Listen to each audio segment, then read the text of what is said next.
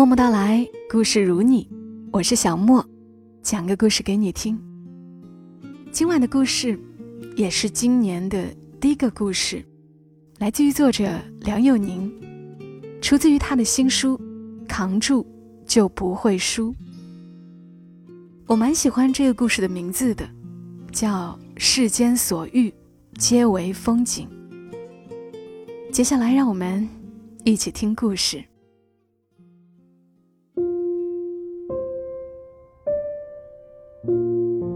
4年前冬天的某个夜晚，我忽然接到三儿的一通电话。按下接听键，三儿未讲原因，只说了一句话：把你家地址的定位发到我微信上，今晚我可能要在你家借宿。那会儿我住在东五环，与2人合租一套3室1厅的房子。三儿在西三环刚刚订了婚，跟男友住在一起。我们俩虽都在北京，但少有机会见面，平常都是在网上交流。我与三儿是多年的好友，他深夜打电话给我，不给理由，我也不需多问，事出必然有因的道理我懂。挂了电话，我先是拿毛巾将木质地板擦了2遍，接着又从衣柜里取出一床被褥铺到了地上，取出床单铺好，才发现自己没有多余的棉被，但还好我有张新买的羊绒毯子。没过多久，三儿便到了，红着眼圈，刚哭过的样子，应该是受了什么委屈，脱了鞋人就走了进来。那晚有雪，大风起，一记记雷在窗上，似是心里埋了不少心事要讲。我给他倒了杯热水递给他，他接过去喝了一口，放在一旁。你睡床，我睡地上，都是刚换的4件套。说着我也跟着坐在地上，但三儿不肯，执意要自己睡在地上。我拗不过，只能按照他的要求来。关了灯，月光寂寂，能看见三儿背对着我。月光不明，像是给一切都蒙上了一层灰。恍惚间，仿佛回到了我刚到北京的那一年。刚来北京那会儿，我身上没什么钱，才解决了工作，住哪儿尚是个大难题。三儿得知了这一消息后，让我住进了他家。我们2人把床上厚重的床垫拆了下来，放在地上，当成榻榻米。他睡床垫，我睡在拆了床垫的床上。每晚我们都会聊上很久。三儿有心事，睡不着，接连叹气几声后，我没忍住，半坐起来问他：你真不打算告诉我发生了什么事儿？他这才将自己的遭遇全盘托出。三儿是在夏天订的婚，到了冬天时，2人开始为结婚做准备，因为每天都要一起忙着置办家具，确定各种婚礼细节。于是，在男友的建议下，三儿退掉了租住的房子，搬进男友家。三儿的男友我见过，个子高，身材好，从事 IT 行业，人很逗趣儿，说话幽默，总能抛出一些新奇的梗来。当时我想，三儿往后的日子应该不至于太寂寞。问题出在哪儿呢？婚前检查。2人结果出来时，医生看了各项结果报告，推断三儿身体某个机能存在问题，将来可能难以生育，建议他去医院检查，找专科医生重做检查。喜帖已经备好了，只待送到亲朋手上，三儿却出了这一问题。他心里难过，男友也心事重重，对他更比以往淡漠了不少。那天晚上，两人从家具店回来，走到楼下时，小二说：“我托人在医院挂了号，明天去做检查。”男友走得比三儿快，愣了一下，没有回头。男友说：“我最近一直在想咱俩这事儿，有点不能接受可能无法生育这一点，所以要不还是算了。”三儿也愣住了，站在原地看着男友，好一会儿回复他：“好啊，我也不想耽误你，那就算了，分了吧。”男友回头看着三儿：“今晚你住客房，明天我先回我爸妈家，你收拾完告诉我就行。”三儿从前觉得这人体贴，如今只觉得他薄情。他竟没想着藏着掖着，等他先说出这句算了，三儿淡淡看他一眼：“不用了，我今晚去朋友家住，明儿你上班的时候我来收拾东西，钥匙就给你放家里。”男友倒也没劝，转身进了门洞，声控灯循声亮起，忽而就灭了。三儿站在那里，没忍住哭了一场，然后抹去脸上的泪，给我打了电话。听完这些，我一时不知如何安慰他，只说：“你要是难受，就再哭一会儿。”他翻了个身，难受，但心里头想的更多的是，不值得。你想啊，他家三代单传，我真要是查出来不能生育，我能赖着他？他又叹了一声气，说道：“算了，睡吧。”于是我们没再交流，睡了过去。第二天一早，我醒来时，三儿已经不在了，被褥被卷好，搁置在凳子上，羊绒毯子叠成豆腐块，放在床尾，干干净净。如果不是桌子上三儿留下的那张纸条，就好像他从来没有来过一样。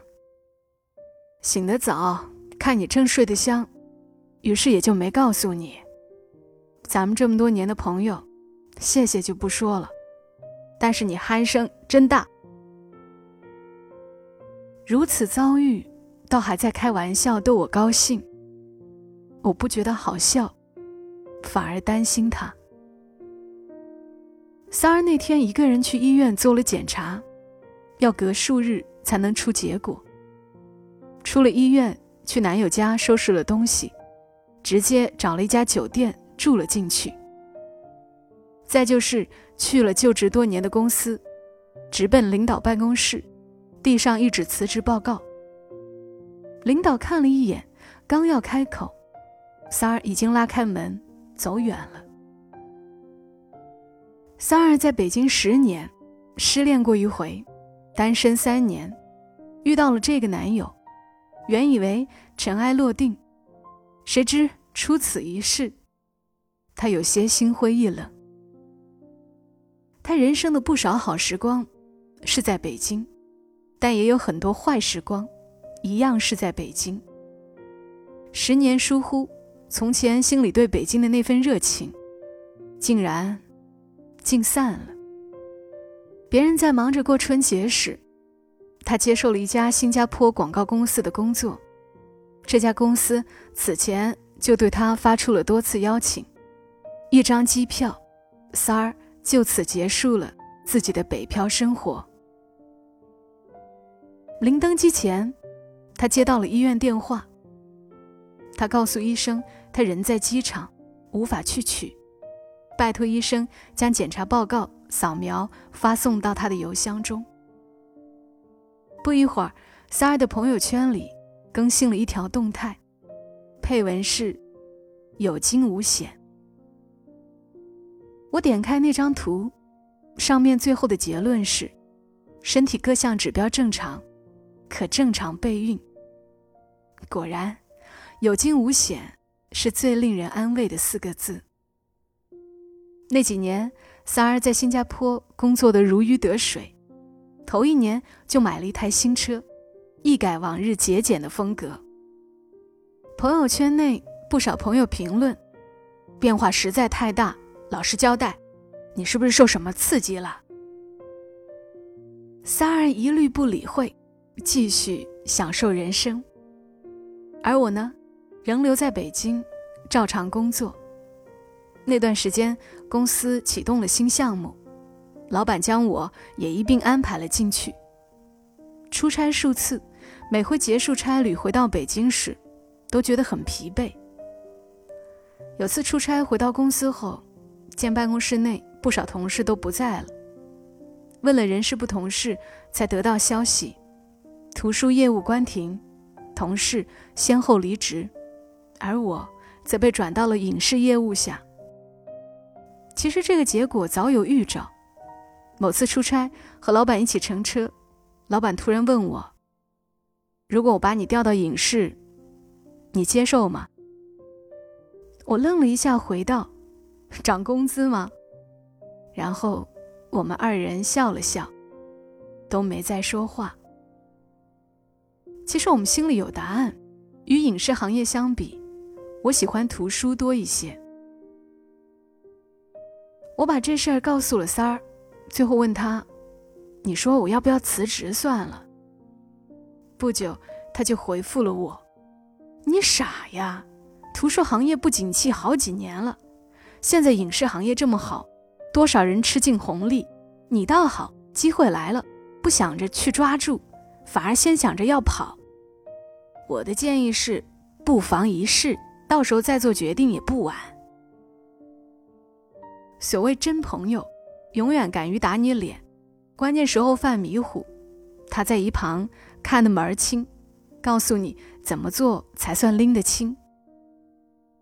的确，那几年图书行业不景气，不少公司都在艰难环境下求生存。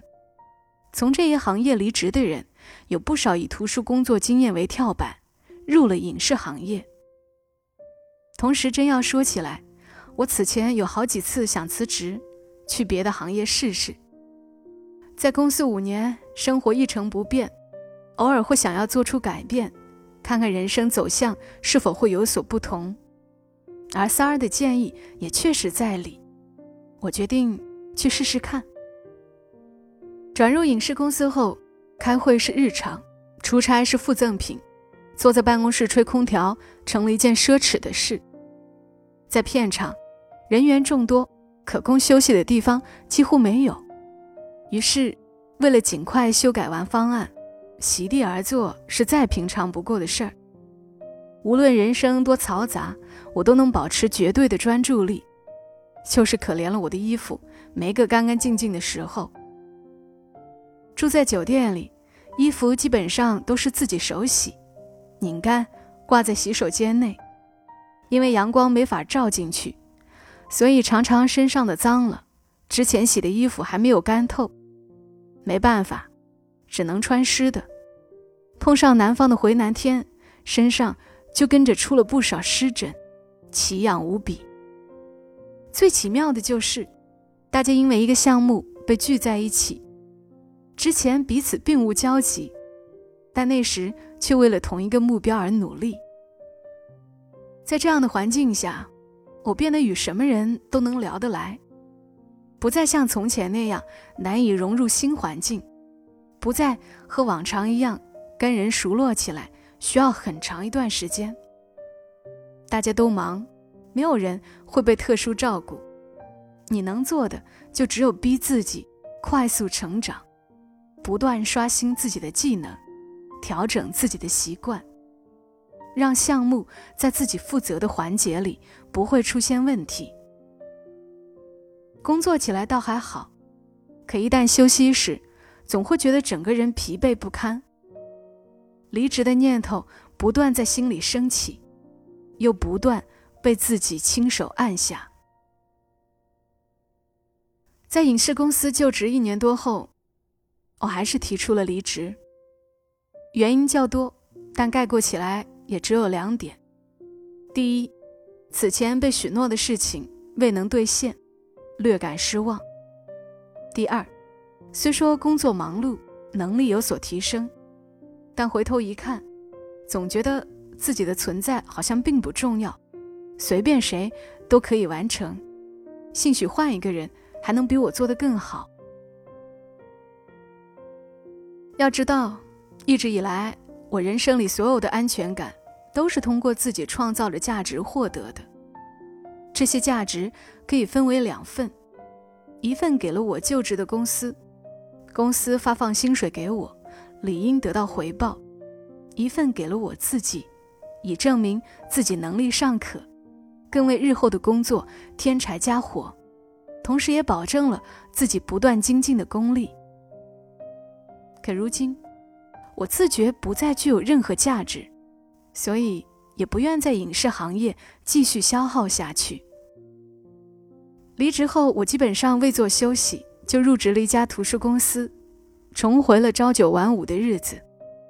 每逢公司有新产品进入市场，新书拿在手中，总会让我觉得异常满足。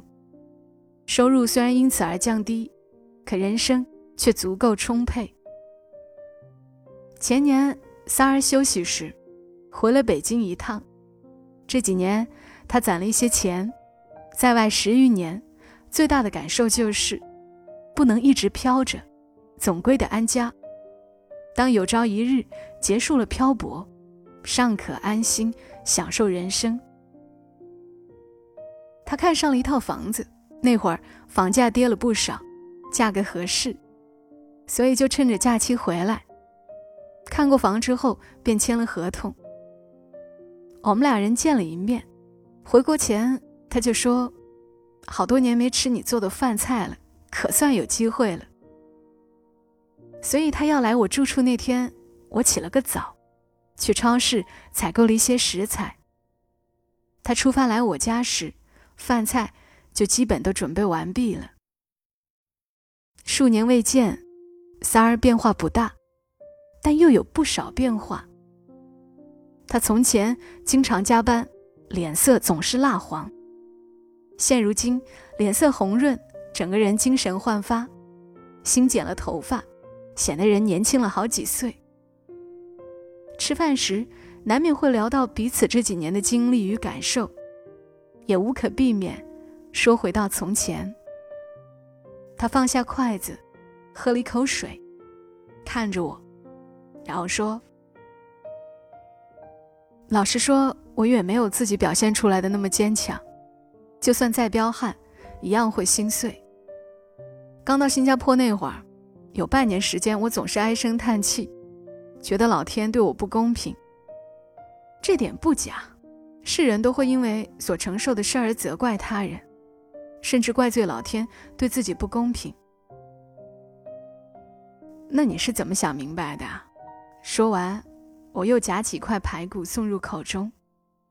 今日发挥不错，火候适中，肉骨分离。仨儿见我没有停止吃饭的意思，也拿起筷子伸向盘中，低头没看我。他说，后来有一天，同事一起到海边去玩，喝了特别多的酒。晚上我趴在马桶上吐的时候，突然意识到一个问题，其实我真的有自以为的那么爱他吗？真的没办法放下吗？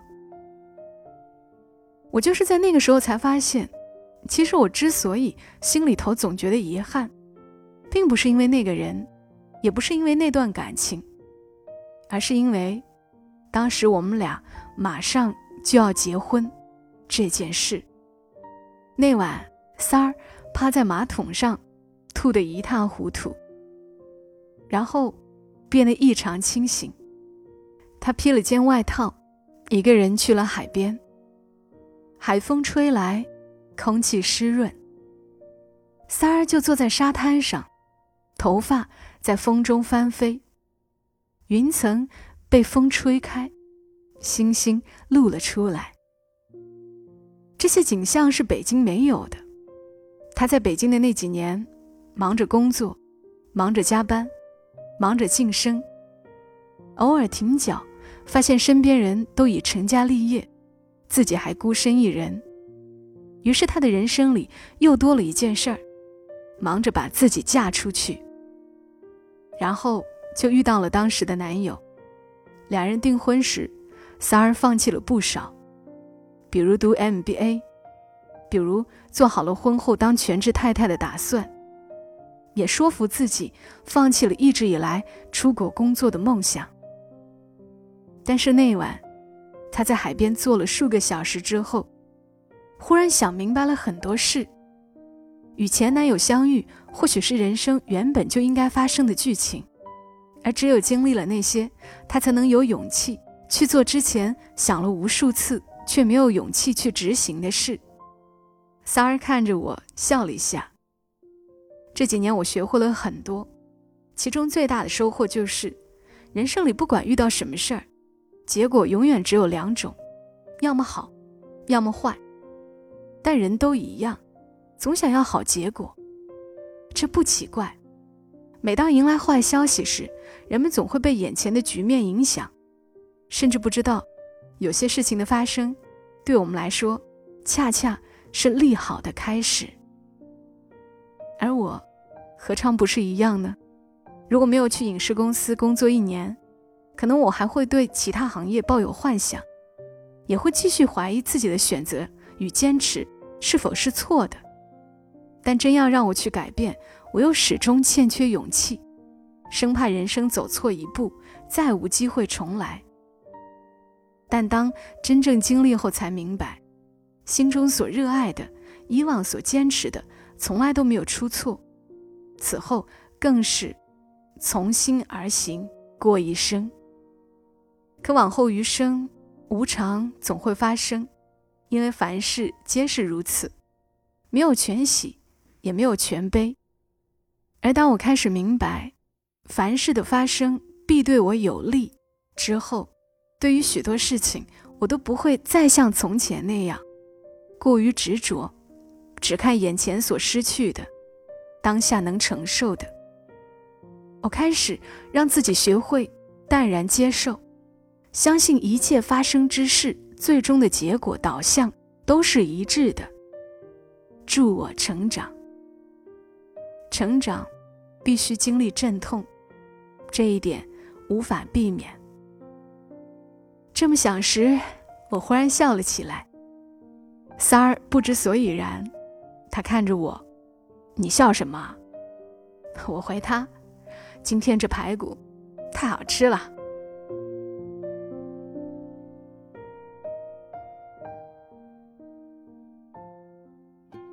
”2020年结束的猝不及防，2021开始的匆匆忙忙，很多事情并不按我的计划来，很多事情也不在我的预期范围内。